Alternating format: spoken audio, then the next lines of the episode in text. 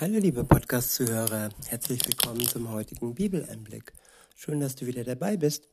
Heute habe ich einen Psalm, es ist der Psalm 32 und ich verwende die Übersetzung Das Buch von Roland Werner.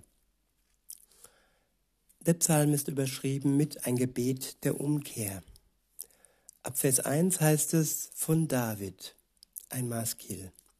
Glückwunsch dem, dessen Schuld vergeben und dessen Sünde bedeckt ist. Ich wiederhole, Glückwunsch dem, dessen Schuld vergeben und dessen Sünde bedeckt ist.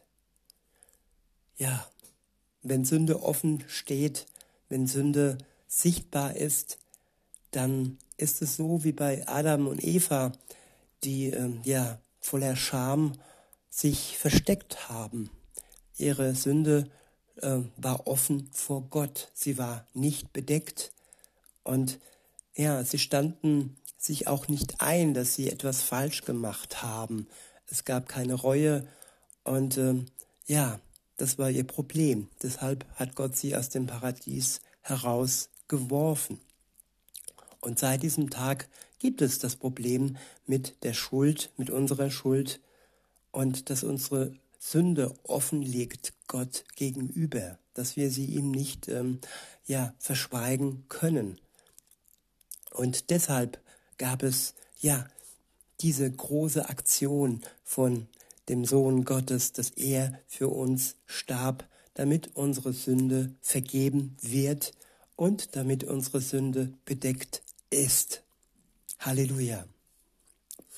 Weiter heißt es in Vers 2, ja, Glückwunsch dem, dem Menschen, dem Adonai das Unrecht nicht anrechnet und in dessen Geist sich kein Betrug findet. Ich wiederhole, ja, Glückwunsch dem Menschen, dem Adonai das Unrecht nicht anrechnet und in dessen Geist sich kein Betrug findet. Ja, Adam und Eva haben versucht, Gott zu betrügen. Sie, sie haben die Schuld auf die Schlange geschoben, die sie verführt hat, vom Baum der Erkenntnis zu essen. Auch, auch wo sie wussten, ähm, ja, dass Gott ihnen diese eine, dieses eine Gebot gegeben hat, wo sie gegen ähm, verstoßen haben. Und sie haben versucht, ihn zu betrügen und sich herauszuwinden wie eine Schlange wie die Schlange, die sie verführt hat. Und ja, seitdem ist es so, dass unsere Schuld angerechnet wird. Es ist nicht so, dass Gott nachtragend ist. Nein, es ist so, dass Schuld nichts harmloses ist, dass die Sünde nichts harmloses ist, sondern dass sie zwischen uns und Gott steht. Und das Unrecht ist Unrecht und das Unrecht kann nicht ähm, ja Recht werden, so wie es heute teilweise in der Politik ist, dass Dinge als Recht dargestellt werden, die früher mal Unrecht waren. Alles wird verdreht, alles wird auf den Kopf gestellt und aber bei Gott ist das nicht so. Für ihn ist Recht ja Gerechtigkeit und nicht Unrecht Recht.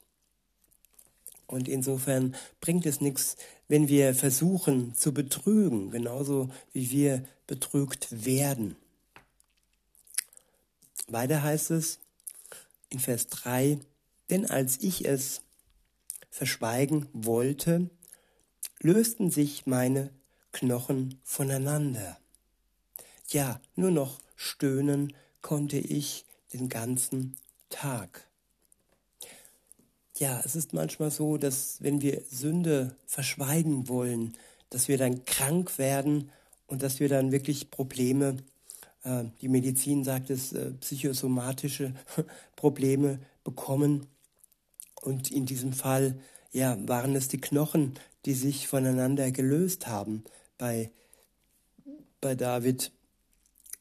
Und äh, insofern war das ein Zeichen, das war die rote Ampel, wo er gemerkt hat, dass es nichts bringt, wenn er die Schuld verschweigt, denn dann gibt es nur negative ähm, ja, Auswirkungen.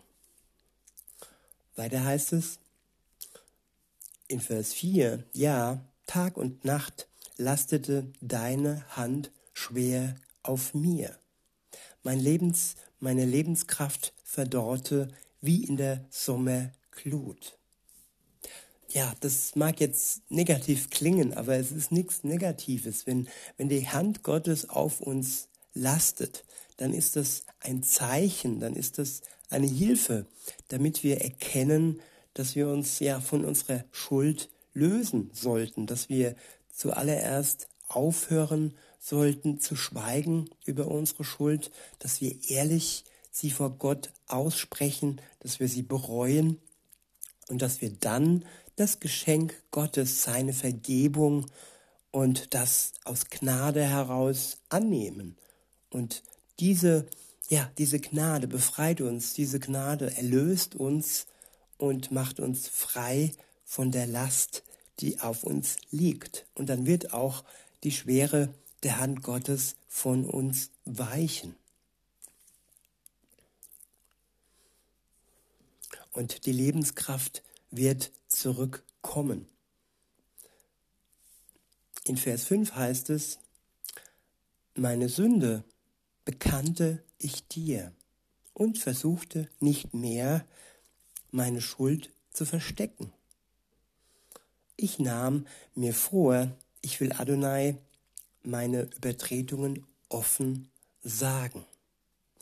Ja, so ist es in jeder Beziehung ein offenes Verhältnis, keine Geheimnisse und dem anderen alles offen sagen und nichts im Verborgenen lassen. So ist es auch zwischen Gott und dem Menschen. Eine richtig gute Beziehung zu Gott können wir nur haben, wenn wir offen mit ihm reden und alles von ihm aus der Welt schaffen lassen, was uns belastet und was uns, ja, was zwischen uns und Gott steht. Dann können wir sagen, wie der Psalmist, weiter heißt es, da hast du mir die Schuld meiner Sünde vergeben. Selah. Ja, Gott vergibt uns gerne und er ist, wie gesagt, nicht nachtragend.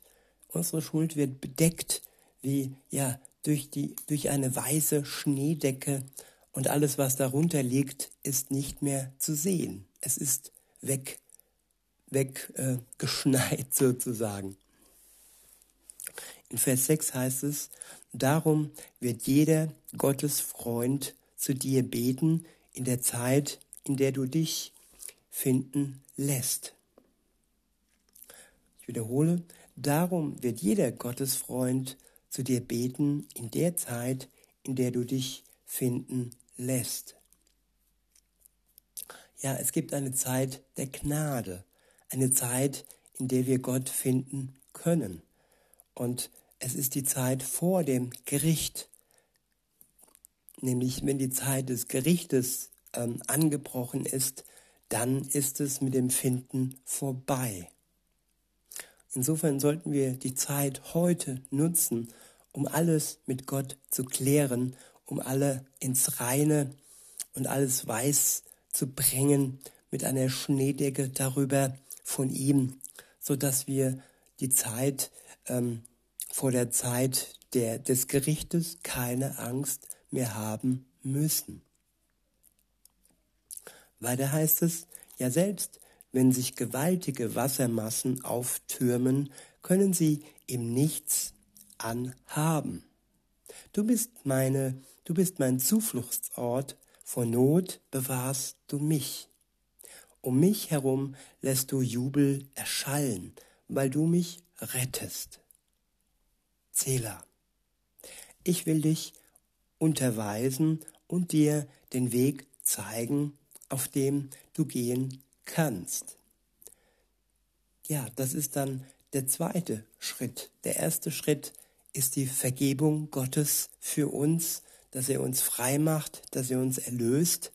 Und der zweite Schritt ist dann, dass er uns unterweisen wird und uns den Weg zeigen wird, auf dem wir gehen können. ein gehbarer Weg. Es wird kein unmöglicher Weg sein für dich, liebe Zuhörerin, lieber Zuhörer, sondern ein Weg, den genau du mit deinen Gaben, mit dem, was du mitbringst, aber auch mit dem, was dir Gott noch schenkt, die Stärke, die du dann hast, gehen kannst. Weiter heißt es, ich will dich beraten, ich lasse dich nicht aus den Augen. Ja, er ist unser Ratgeber und er wird uns nicht aus den Augen lassen. So ist unser Gott. In Vers 9 heißt es, seid doch nicht ohne Verstand, wie die Pferde und Maultiere. Mit Zaumzeug und Zügel muss man sie bändigen, sonst lassen sie dich nicht in ihre Nähe kommen. Viele Schwierigkeiten erlebt der Gottesfeind. Doch wer auf Adonai vertraut, den umfängt er mit Güte. Seid fröhlich über Adonai und jubelt ihr, die ihr gerecht lebt. Singt laut vor Freude alle, die ihr von Herzen aufrecht lebt. Ich wiederhole den letzten Vers. Seid fröhlich über Adonai und jubelt ihr, die ihr gerecht lebt. Singt laut vor Freude, alle, die ihr von Herzen aufrecht lebt.